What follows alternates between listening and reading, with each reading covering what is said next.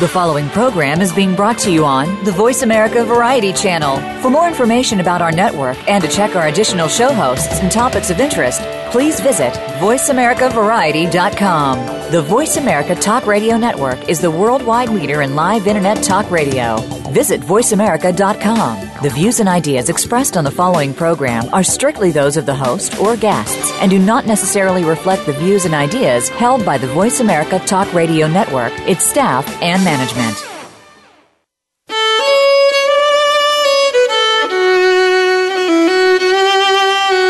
Welcome to Civil War Talk Radio with host Jerry Prokopowicz. Our program covers all aspects of Civil War history, from the battlefields to the home fronts, and features guest experts, plus insight from your host as they discuss the most critical period in American history. Now, here is your host, Jerry Prokopowicz. Welcome to Civil War Talk Radio. This is Jerry Prokopowicz. In 1861, a young farmer from Minnesota named David Brainerd Griffin left his wife Minerva and their three children to join the 2nd Minnesota Volunteer Infantry Regiment. Over the next two years, he wrote 100 letters home to his family that tell a story that is both mundane and extraordinary. A story of the heroism of day to day living, both in the Army and at home on the farm. These letters and their story of courage, sacrifice, and heartbreak passed down through the family are now in print as My Dear Wife and Children Civil War Letters from a Second Minnesota Volunteer, edited by Nick K. Adams. We'll talk with Nick Adams tonight on Civil War Talk Radio.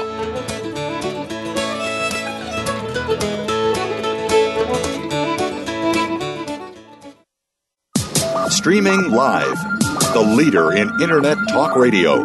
VoiceAmerica.com.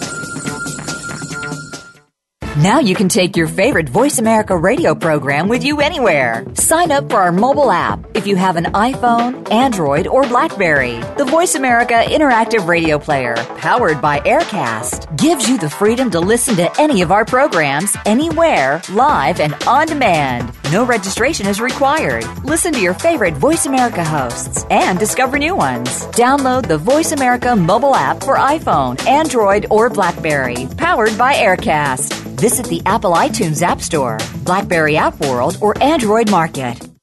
The Internet's number one talk station. Number one talk station. VoiceAmerica.com.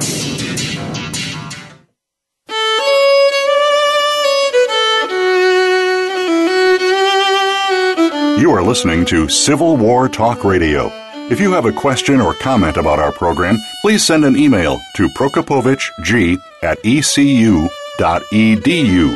That's P R O K O P O W I C Z G at ecu.edu. Now, back to Civil War Talk Radio. And welcome to Civil War Talk Radio. I'm Jerry Prokopowicz, coming to you from the Brewster Building on the campus of East Carolina University in Greenville, North Carolina. It's dark. It's the autumn of 2015, and with the end of daylight savings time, it's pitch black outside, cloudy, rainy. Uh, good night to be inside, sharing Civil War stories with you. I uh, hope you are safe wherever you are. And although I am here protected by the building built uh, by the bequest of Lawrence F. Brewster and the taxpayers of North Carolina. I'm not speaking for the UNC system or its eventual next president or uh, the next chancellor of ECU, whoever that will be, or anyone else, just myself. And my guest likewise will speak only for himself, as we always do here. Well, last week I was speaking for myself in Raleigh, North Carolina, uh, a week ago, Monday, at the Civil War Roundtable there. Uh, thanks to everyone there for their hospitality. It was a pleasure to chat with people afterwards, including uh, some listeners to this show. Appreciate very much your kind words and hope you continue to listen. I apologize for there not being a live show last week. That was my own doing, not our potential guests. I did not get the word back to him in time about our uh, procedures and that that was my fault and won't happen again. We'll get him set up to come back and talk about uh, quite an interesting book on uh, our man in Charleston. That'll be uh, sometime early in the spring or maybe February of 2016. Uh, last week was another uh, delightfully crazy week of college football here in the United States. Uh, my home team, Michigan Wolverines, performed well. The ECU Pirates, they're they're slumping. We're not going to say anything about them. Maybe they'll get it turned around this week. But uh, the Wolverines managed to hang on for a, a double overtime victory over Indiana. And this week, our arch rivals, Michigan State and Ohio State, play one another. And all I can think of is Abraham Lincoln at the 1858 uh, debate with Stephen Douglas at Alton, discussing uh, Douglas and in his feud with the the Democrat Douglas in his feud with the Buchanan Democratic administration over uh, policy on slavery in the territories, Kansas, uh, the the uh, uh popular sovereignty, all those issues. And Lincoln said uh, about their their battle that he urged each of them to continue to fight uh, as hard as possible. He said, "All I can say now is to re is to recommend to him what I then commended." to prosecute the war against one another in the most vigorous manner. I say to them again, Go it, husband. Go it, bear. Uh, then Lincoln, of course, is quoting the frontier joke of the wife watching her shiftless husband wrestling uh, for his life with a bear, and she really doesn't care who wins. Uh, go it, husband. Go it, bear. There's something in it for Michigan if uh, Ohio State wins, but but I'll just leave it at that. Uh, I hope they have a vigorous game and wear each other out.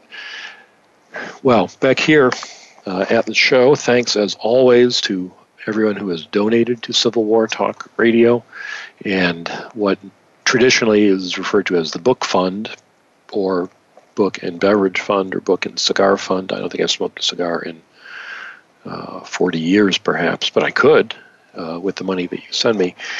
But this season, we're using it all for Heritage Hall, the new history project here at East Carolina University. I know it's not a Civil War project, but it is a public history project, and if the administration likes public history and what I do in my day job, it'll help them tolerate uh, what we do here in the evening at Civil War Talk Radio a little longer, and basically basically help them keep uh, aware of the importance of history in the public sphere. So your donations are very welcome, much appreciated.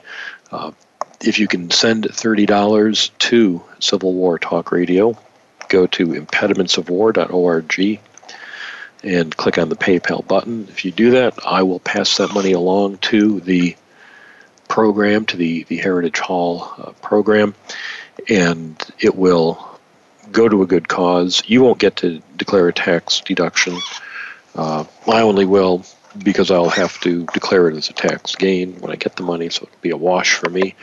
But it's what we need to do in order to uh, keep the Heritage Hall program moving forward. So I do appreciate those who've uh, ponied up. This is the one and only fund drive in the 12 years of Civil War Talk Radio. So um, the sooner more of you send your hard earned cash this way, the sooner we can get that over with.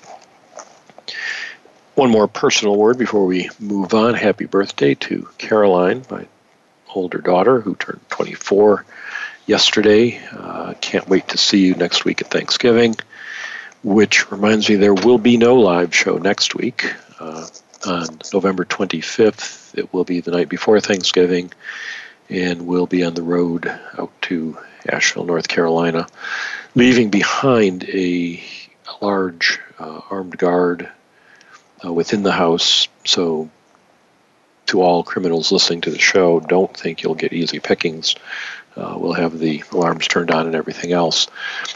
But uh, we'll be on the road. Many of you, I suppose, will be traveling. Please uh, do so carefully. And we'll come back uh, the week after on December 2nd with Nancy Dane as our guest. Uh, she's author of children's books about the Civil War, also young readers' books. And in the process of doing this, has done a lot of research on Arkansas in the Civil War, uh, in the in primary sources. So it'll be interesting to get her take on that period, what she's found, and how she presents it to different audiences. And then on December 9th, Brian James Egan joins us. He is co author, along with Jack Dempsey, a longtime friend of the show. Uh, they have written Michigan and Antietam, the Wolverine State's Sacrifice on America's Bloodiest Day. And look forward to having uh, Mr. Egan with us to talk about that. And then it'll be time for the winter break, time for final exams here at ECU, and then commencement. And then everybody relaxes for uh, a few days over the holidays. Uh, coming back in the new year, I'll be speaking to the Northern Illinois Civil War Roundtable on uh, Friday, the something or other, the, the first, second Friday in, in January. And then we'll be back here with more Civil War Talk Radio. The first show of the new year will be January 13th.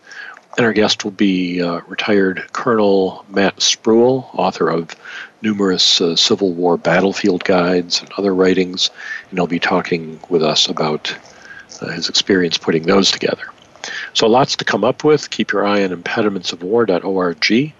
And uh, as always, your suggestions for new guests are welcome. Well, tonight uh, we have a guest who has written, uh, well, I should say, not written, but edited and produced uh, a really remarkable collection of letters, uh, letters written by David Brainerd Griffin, Corporal Company F, 2nd Minnesota Regiment. The it's the good fortune of the Civil War community that copies of these letters fell into the hands of Nick K. Adams, and he has published them for us. So let's find out more about this. Uh, Nick, are you there? Yes, Jerry, I am, and glad to be with you tonight. Well, thank, thanks very much for joining us. So, the uh, first question uh, anyone has to ask about uh, a treasure trove of letters like this is uh, how did you come by them? Well, um, some 25 years ago, they landed in my lap, or uh, copies of them. Um, I didn't know anything about them before that time. Uh, I knew that I had a grandfather who had fought in uh, the war from Minnesota, and I knew that he had been killed, but that was all. And uh, unbeknownst to me, uh, this had been told me by her mo- by my mother, who was uh, the great granddaughter of uh, uh, Corporal Griffin. And unbeknownst to me, she approached her cousin, who was still in possession of the, the originals at that point, and asked if she could copy them. And that was done, and my sister brought them in a box to me and said, Here, these are for you. I was uh, still teaching at the time, uh, fourth grade, and we had a unit on the Civil War. And uh, she knew of my interest. But I went home, I uh, brought them with me, and I read them through, and and I just wept because of that personal connection that was finally uh, so clear for me uh, after a lifetime of of learning about the Civil War that it was really uh, that that direct connection. Had you been interested in the Civil War before you came across these letters? Something happened in the fourth grade, and it's been too long. I'm 73 now, so I don't remember what it was, but something happened in the fourth grade. I can remember deciding at that time that the Civil War was obviously very interesting, and I wanted to learn about it. Perhaps it was the first time that my mother uh, had had described her great grandfather to me. I don't know but uh, I I began picking up everything that was uh, grade appropriate, uh, but uh, uh, through the years expanding that, reading everything that I could about the Civil War, but without without the knowledge of that great personal uh, connection through the letters that was there waiting. So, and you went on to teach uh, and so you, you, did you teach social studies, teach uh, history to students? Well, it was Uh, yes, it, it, was part of the fourth grade curriculum we had in the fifth grade curriculum at our school, and um, after reading the letters, I knew that I had to use them in my classroom. So I uh, put together, uh, with the permission of my principal, uh, a unit that used the letters instead of the textbook. And I had the students uh, divide themselves into those who would go with uh, David uh, Brainerd Griffin, my grandfather, and those who would stay be home, like my great grandmother. And uh, the as I would read the letters over a three month period to the class, uh, they would then be required to create a correspondence, a similar correspondence, historically accurate, uh, researched in the style um, of of uh, what was happening in the letters at the time that he was writing. Did the students know that your grandfather would not make it home from the war? No, I kept that from them uh, until the very end of the unit. I read the the hundredth letter uh, every year and sent them out to recess. Mm-hmm. And then when they came back in, I said, "Oh, there's one more letter." And of course, this is the one from the captain mm-hmm. describing his death at uh, uh, the Reeds Bridge Road uh, in Chickamauga mm-hmm. uh, on the opening minutes of of the battle.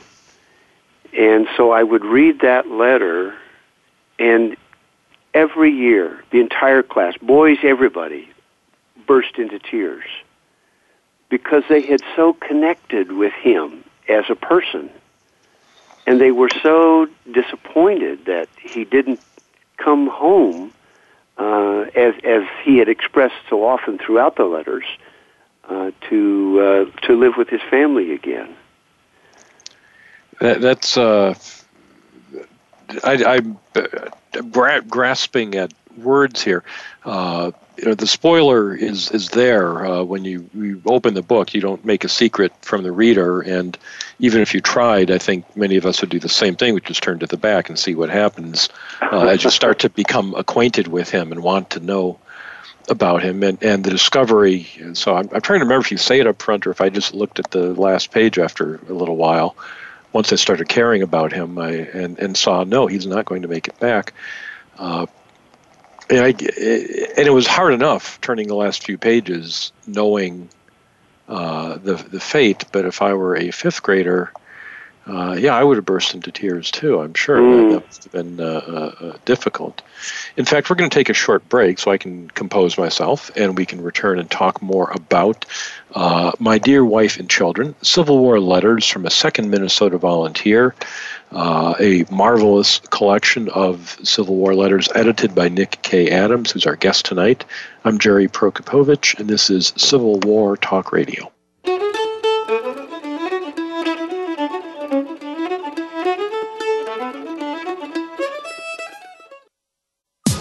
Streaming live. The leader in Internet talk radio. VoiceAmerica.com. Follow the Voice America Talk Radio Network on Twitter. We're at Voice America TRN. You'll get the latest fix on what's happening with our shows, this week's featured guests, and general happenings that you should know about at the Voice America Talk Radio Network. Now you don't have to miss anything when you're away from your home or office. Just go to twitter.com forward slash Voice America TRN or follow along with us at Voice America TRN, the Voice America Talk Radio Network Network. We're on the cutting edge of social media. Can you keep up?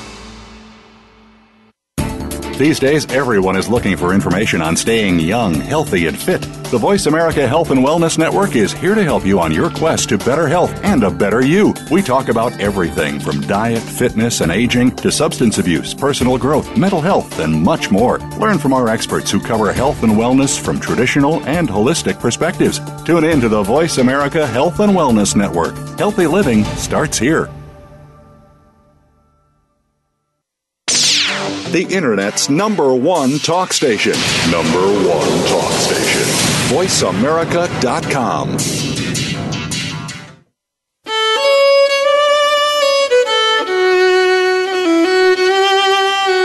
You are listening to Civil War Talk Radio. If you have a question or comment about our program, please send an email to prokopowiczg at ecu.edu.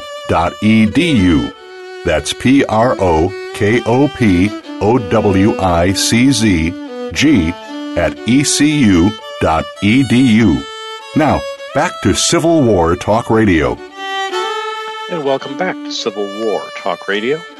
We're talking tonight with Nick K. Adams. He's the editor of My Dear Wife and Children Civil War Letters from the 2nd Minnesota Volunteer.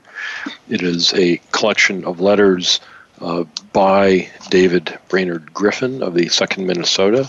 It's published by Strategic Book Publishing and Rights Company. Uh, figure out where we can get hold of copies. They'll give you the website in a few minutes. Uh, if you're interested, uh, which which you should be. It's quite a, a fascinating story. So, uh, so Nick, you got these letters. Uh, you came across copies of these letters through your family. Used them in your classes, teaching elementary school children about Civil War. Uh, how did you decide to publish them, and what was the process? Well, uh, that was not my intent originally. When I retired. Um, eight or so years ago, uh, I I used the letters for a, a children's novel that was based on uh, classroom experiences teaching uh, using the letters, and um,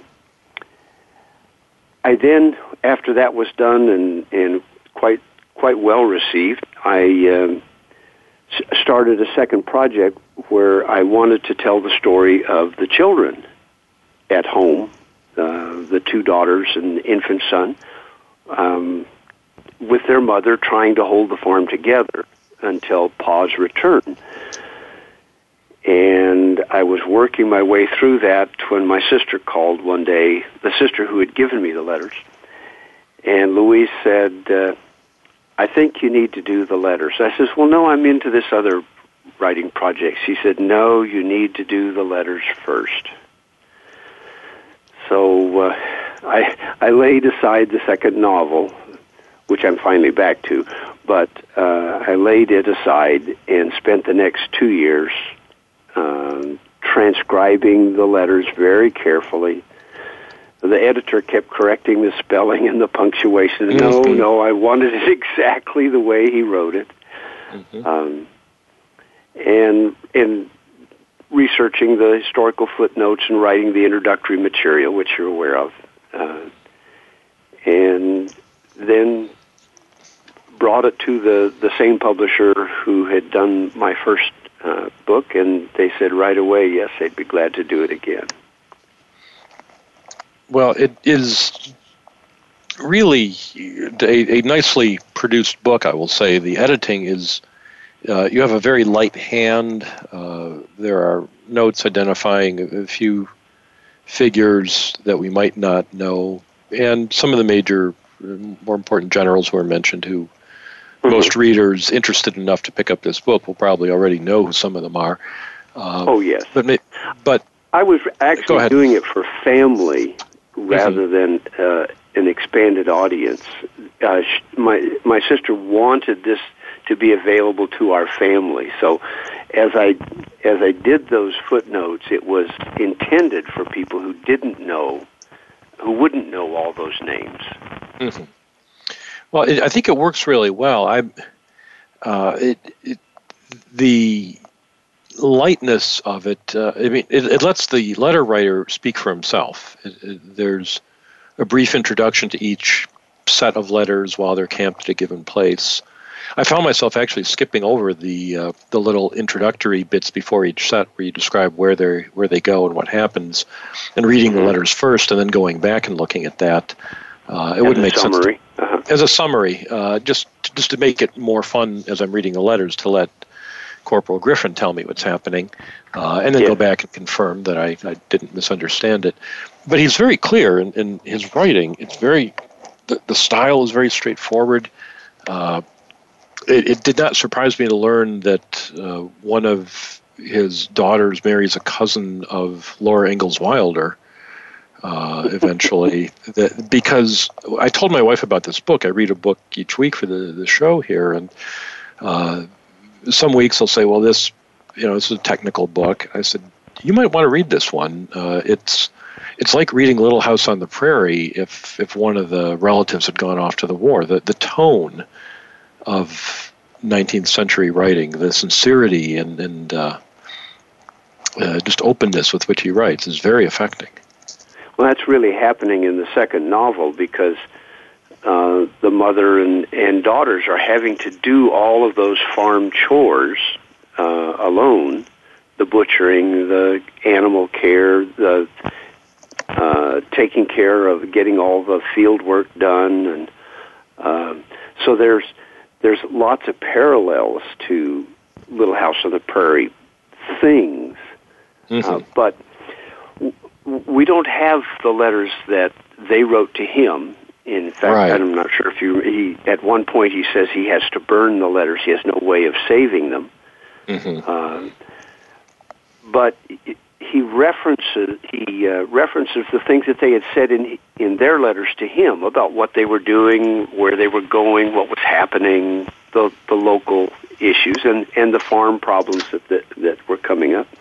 He references that as he writes mm-hmm. back to them. I'm simply lifting that material out because I know they did those things or they had those problems, and then creating the historical scene uh, for it to happen, and then write him uh, their letter, uh, which we don't have. But it's it's a very fun, creative process for me. I'm about uh, two thirds done with that uh, work. It's that is an interesting project. It's one of the historiographical problems of the Civil War is that we have so many collections of letters and journals saved from soldiers because if they came home, they knew how important this was. If and if they didn't, their families especially knew how important it was to save these last words from their loved ones. Mm. But the letters flowing the other direction uh, couldn't be saved. The soldiers couldn't carry a library of letters around with them, and so we have many fewer of them. It's also interesting that, that times have changed. Um, Alpheus Williams is a Union general from Michigan who wrote every day to his family, much like uh, Corporal Griffin did. And the first edition uh, of his letters published, the editor back in 1960 said, I've left out all the stuff about his family and what they were doing, uh, edited that out, and just left the interesting parts about what the Army is doing. Oh, no. I know. It's half the story. It's the best half of the story for many people. Uh, yeah. So it, it's really something to read those letters. Someone has to go back and do another edition and put all that back in, I think of the of the Alpheus Williams letters. But the uh, uh, what I wanted to ask you about this is, well, let me just toss this out. You you did storytelling based on these letters. Did are are there particular stories in these letters that really stick in your mind that you uh, most remember or would most share with people? Oh, yeah. Could I read a, short passage? Sure, that would be fine. Um, this is uh, letter 59. They're camped on the Cumberland River in Tennessee, November 27, 1862. And he says, Now I'll tell you what transpired yesterday, or something I shall be apt to remember as long as I live. Now, do not be scared, for I'm not hurt any yet, but the rebels have got to shoot at me the second time before they hit me. For they've shot at me for the first time, as far as I know anything of, yesterday. But they shot about a foot to one side of my legs. Now, I'll tell you the circumstances as near as I can. About 10 o'clock, I took two canteens and started down to the river after some water, which is about 80 rods from camp. As I came up to the banks of the river, I saw a man sitting on a horse on the other bank. When I came, he asked me if there was any chance to cross over to this side. Why, I told him I was not acquainted with the river and did not know. He then said that he wished that I would take that canoe, and he pointed to one on this side, and come over after him as he wanted to get over, and he did not want to take his horse over. Well, I told him that I could not row a canoe. Now, I'm not sure about this. Here's a Minnesotan confessing that he doesn't know how to row a canoe. Well, He said that it was not anything to row one, but he would give me a dollar if I would come over after him. I told him that I could not go after him and ask him what he wanted to get on this side for. Well, I began to think he was a rebel. He said that he did not want to get across as much as he wanted to get the boat over there. And he'd see me back all safe. I told him that he could not catch me as easy as that. And upon that, I heard him speak to someone else and ride off into a cornfield. I could then see another man laying by the side of a tree. I then stepped back to make sure that I saw someone, and I stood out about four feet from the tree in plain sight and was standing there when crack went a rifle and whiz went a little bullet about halfway up to my knee and about a foot from my leg. I then saw another man step from behind a tree some four rods from where the one lay, which was the one that fired at me. I then stepped behind the tree and I took a good look up and down the river, but saw no other men but the three. And I came back to camp and reported to the colonel. He sent down seven men with me and told us if we could see anyone that looked suspicious to drop him if we could, but we did not get a sight of, it, of them again. We destroyed the boat and came back to camp. So we all had something to talk about the rest of the day. But they've got to shoot better than that or they will not hit me. Today, there's not much stir in camp. Wow. Now, now, you'll never find that story in a history book. No, it's it's a one person skirmish. It's a one person skirmish. It's too personal. It's it's too real. And there there are incidents like that throughout, uh, where he gets initiated into the cavalry and uh, uh, other things. It, the way he he writes is very interesting, uh, and the way you've reproduced it in the book. He does not use a lot of punctuation, so no. You, you have got some pictures of the letters themselves. We can see he had, he had excellent penmanship, uh, but the the punctuation is, is essentially missing. So it's all one long run on story. But when you read it aloud, you can hear where the pauses are. Mm. Uh, where where it's as if he's speaking out loud to Minerva and putting it on paper. Yes, it's it's he's so articulate and and his descriptions of the things that he's experiencing are so vivid. I think that's part of what makes this such a personal uh, uh, narrative for the reader, and why my uh, my school children were able to relate uh, to him with him so uh, so strongly. It, and it's a it's a fine line there to, to tread that he, he does. Of course, he wasn't intending to do this. I just finished reading uh, the letters of uh, Francis Barlow, a Union general. They were edited by uh, the last guest we had on the show, Chris Samito. He edited them some years ago. It's not the book we discussed on the show, uh, mm-hmm. but I found it in the store. And Barlow is, is Harvard educated. Uh, listeners to the show will be fascinated to know that I have a Harvard degree. Um, the he's Harvard educated, and yet his letters are short and self-centered and really not very interesting. Uh, Chris's editing made it okay, but the letters were boring. Uh, he was not a very good writer.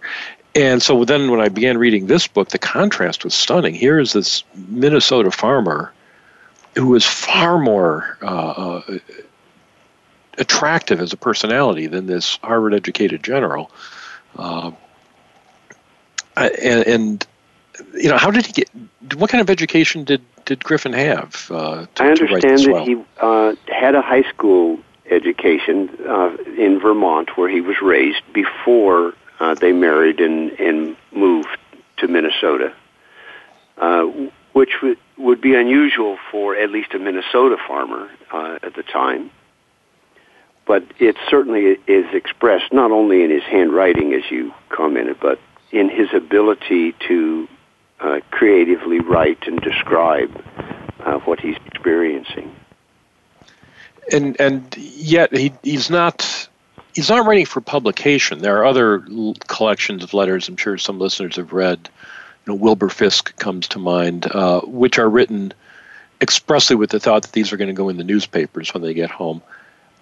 But oh no, Griffin, no, this was Griffin, just for his family. But he a couple times he says, go ahead and share this with uh, you know friends and neighbors. It's not just between mm-hmm. him and his wife. In other words, mm-hmm. uh, so so he's a little more open. Um, well, it, that was easier than him having to write uh, everybody. Mm-hmm. It was a way of writing one letter and, and then go ahead and let it circulate. He wouldn't have to write several times. But at the same time, he, he's still uh, emotional. Well, well, I talk about the level of emotional intimacy with his wife in these letters.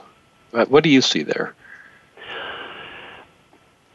Um, there's it, it goes back and forth. There's one little place where he says that you didn't comment on the note that I included in my last letter uh, that was for your eyes only. Mm-hmm. Um, and he's he's not. Well, this is mid 19th century, so he's not really emotional, uh, affectionately emotional, other than other than how often he talks about getting a letter and secreting himself to his tent and then crying as he reads uh, the little missives that the daughters and, and his wife have sent. Uh, and and there are the occasional outbursts where he's describing how much he misses them.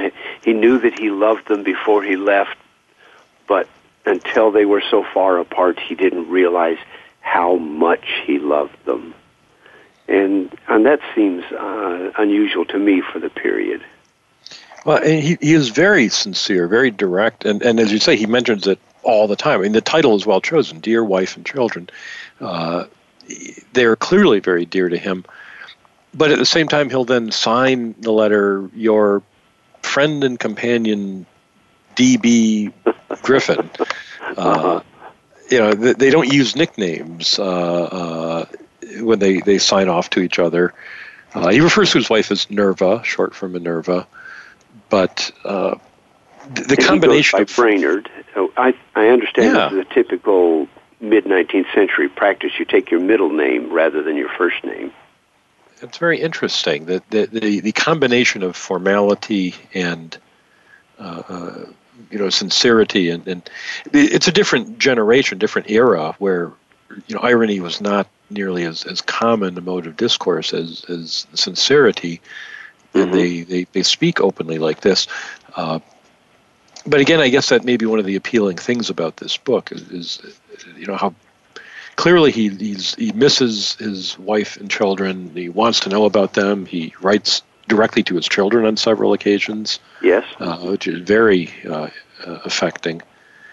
But uh, for all that, he never wavers in the idea that this is his duty to serve in the army. What, no. Could you talk about? Well, well we're going to take a break in, in a minute, and that's a big topic. So let me just I'll put it on the table. You can think about it over the break.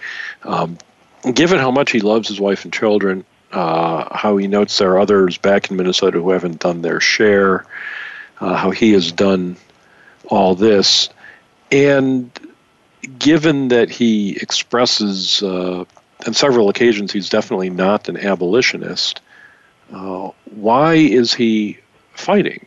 And why is he willing to continue fighting? And uh, why does his will and his wife's will never waver on this point? So we're going to take a, a, break on that big question and come back and uh, Nick will hear your answer to it when we return. We're talking today with Nick K. Adams, editor of My Dear Wife and Children Civil War Letters from a Second Minnesota Volunteer. I'm Jerry Prokopowicz, and this is Civil War Talk Radio.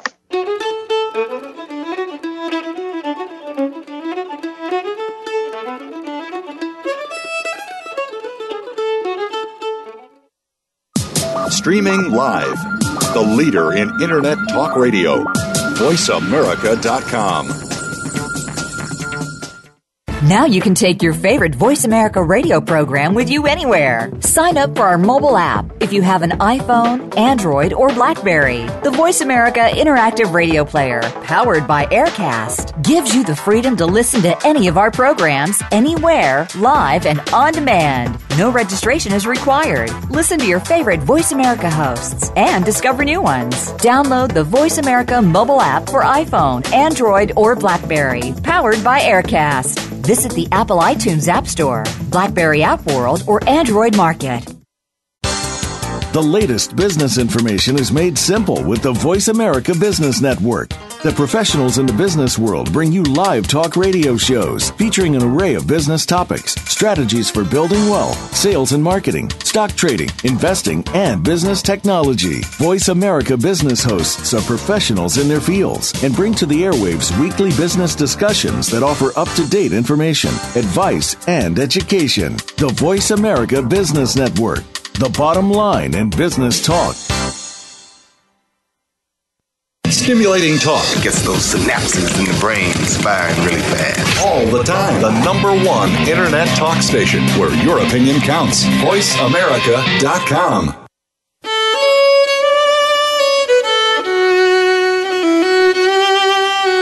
You are listening to Civil War Talk Radio. If you have a question or comment about our program, please send an email to prokopowiczg at ecu.edu. That's P R O K O P O W I C Z G at ecu.edu. Now, back to Civil War Talk Radio.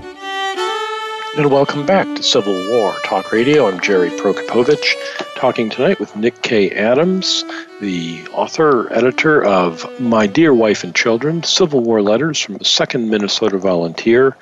It is the collection of letters from a corporal in that regiment who sent 100 letters home to his wife and children.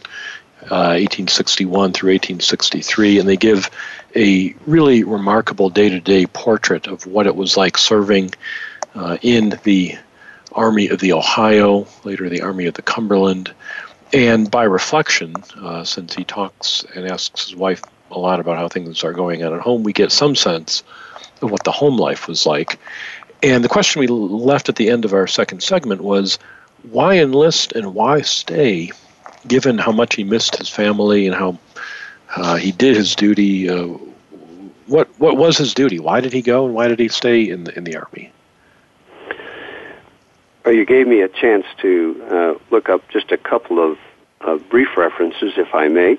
Sure. Um, he uh, was uh, serving as a cook, and um, initially he was chosen as the second cook, and so he's not um, with the fighting company before their first battle. He says, um, I it's very likely that there will be some fighting before long. I cannot tell whether I'll, I shall be in the ranks or not. But if I am needed, I shall not flinch a particle, but shoulder my gun and fight even till the last drop of blood is shed. I have not the least desire to return home until the war is ended, for I think that I am in a good cause, and that I am working for the good of my family and friends as well as my country. Uh, and then he adds, um,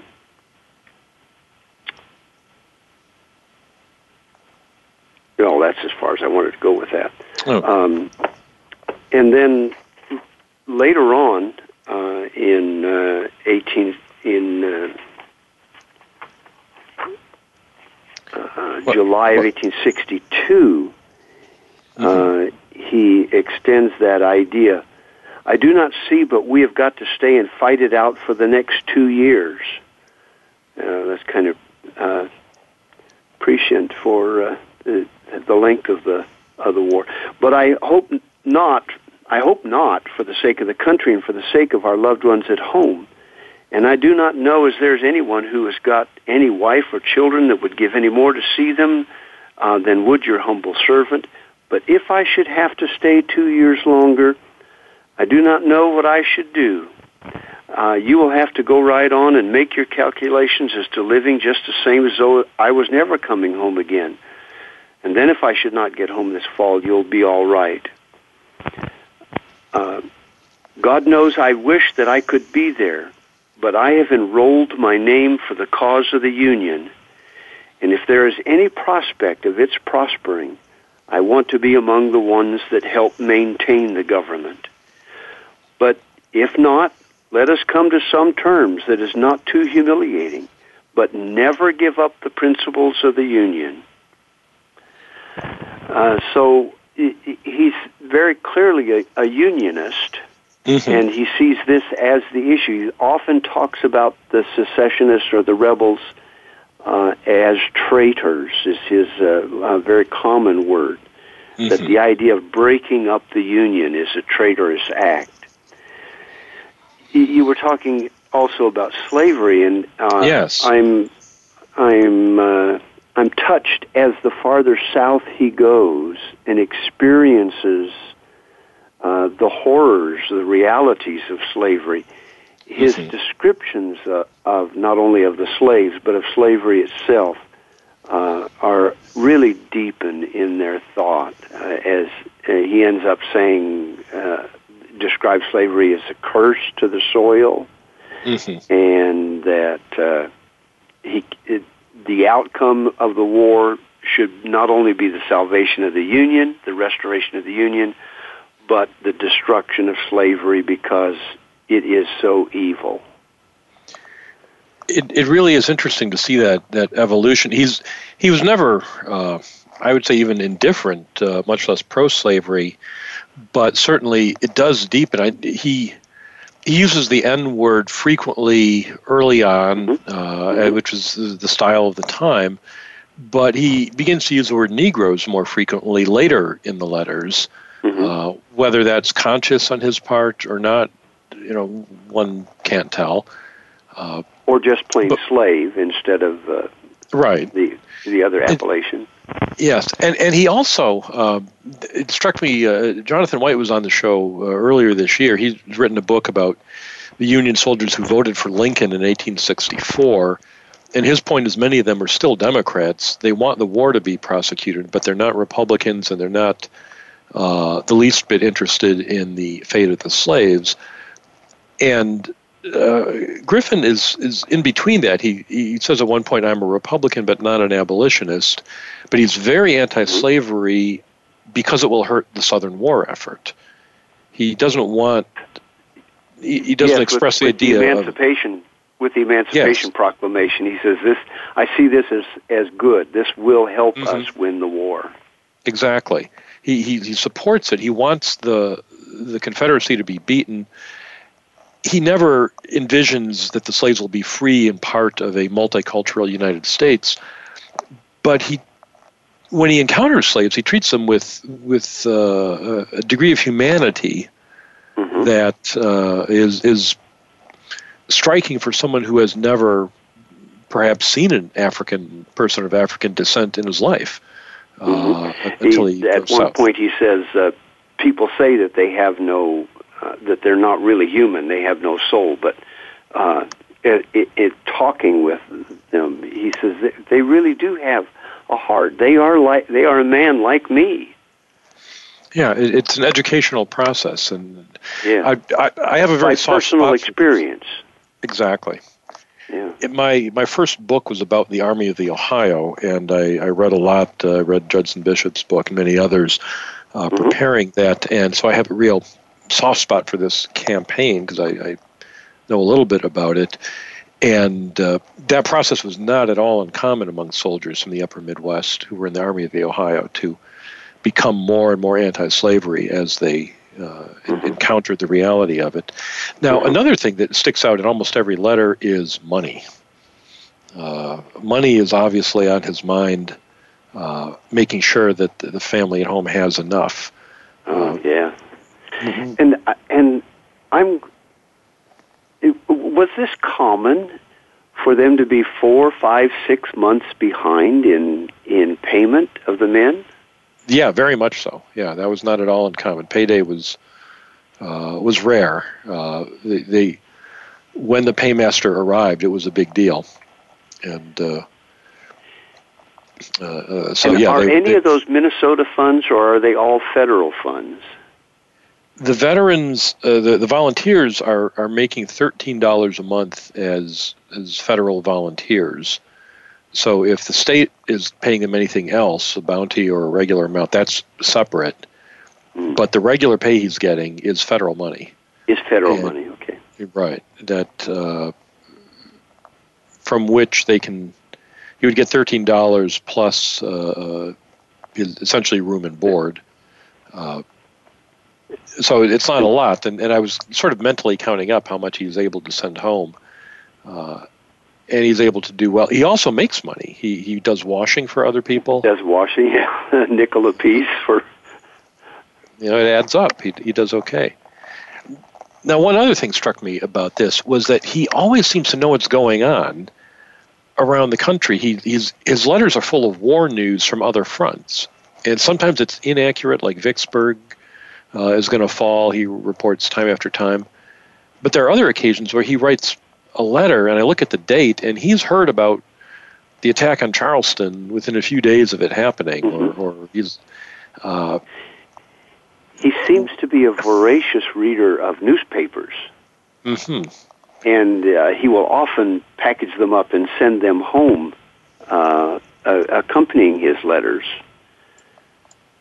Uh, but I assume there are also, uh, oftentimes he'll describe uh, uh, rumors in camp that Mhm. such and such has happened. So It- there it must is- be some telegraphed information that circulates from the the higher officers down to the men. The, exactly one one has to presume that but I, I found it very interesting to see how well informed he was and how interested he was certainly in what was happening to the army of the potomac or to grant's forces at vicksburg uh, always keeping track of that. Uh, But it is humorous how often he has to change the message. yes. True he doesn't doesn't get it right uh, but he, he's always doing it. I had at one point when i first started reading these letters were so on point as examples of, of the much of what I have come to understand about the soldier's life, uh, and in the information he was passing on was so accurate. I I thought at one point, could this be a forgery? Could this be like just a too good to be true set of letters? Uh, and I, I'm not accusing you of that, believe me, but uh, that, that's how interesting they were. Um, uh, if you wanted to write a, a novel from scratch in the form of letters, uh, this would be a way to do it. Now, I think to a non Civil War uh, student, these might not. Well, I take it back. The, the fifth graders uh, uh, went for it. Um, so I, I'll leave it at that. They're, they're, they're really good. Uh, with just a few minutes left, let me ask one more question about uh, Corporal Okay. Griffin.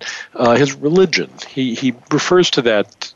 It's like an undertone. He, he doesn't preach. He doesn't weigh heavily on it, but it comes up here and there. Yes. Uh, apparently, a Universalist, a Unitarian Universalist. Um, they, they, be, the family begins when they arrive in Connecticut in the early 18th century. They are Congregationalists. Mm-hmm. Um, they withdraw from the Congregational Church and become Methodists uh, by the time they move up to Vermont. And then I, I guess it's sometime in Vermont that the family then changes from Methodist to Unitarian. Um, So when he's writing home, there's there's a sense that if we don't meet on earth, we'll meet in heaven. He, he seems very confident. very strong. That's probably 50 of the letters have some reference to that uh, out of the 100, so nearly half. It, but it's a very, uh, uh, you know, it, it's a, a confident faith, but it's not a preachy one. Um, you, you don't get the sense that he he talks about having fun with the other boys. There are snowball fights and uh, activities. He doesn't he doesn't drink. Uh, he drinks coffee. Uh, that that's a revelation to his wife. Uh, but while he doesn't drink, he he doesn't come across as as prissy. Uh, No. Uh, He's a little older than most of the other men. He's in his 30s instead of True. his 20s. And uh, he often calls them his the boys. uh, And they're surprised that he is as lively as he uh, is, given his age. His, his advanced age at, at 32, that's right. You have time for uh, a quick story? Uh, we only have about under a minute if you can. Okay, uh, not then. So, but you know what we're going to do is urge all listeners to get a copy of this book. Uh, the publisher is Strategic Publishing and Rights Company. Their website is SBPRA Books. That's all one word. SBPRABooks.com. Uh, slash Nick K. Adams will get you to this book. Uh, if Or- it's worth, go ahead. Or www.civilwarletters.com with hyphens between the two words. That's even better. Uh, www.civil-war-letters. Is that right? Dot Hyphens all the way. uh-huh. Dot com. Um, listeners, you will. And then I can personally autograph it this. to them. all the better. Uh, I, I think it's a uh, really a, both. A, it was a moving book, uh, and it really gives insight into a soldier's experience. Uh, listeners, you will enjoy reading "My Dear Wife and Children: Civil War Letters from a Second Minnesota Volunteer." And Nick, thanks so much for being on the show tonight. Welcome. Thanks for the opportunity. And listeners, as always, thank you for listening to Civil War Talk Radio.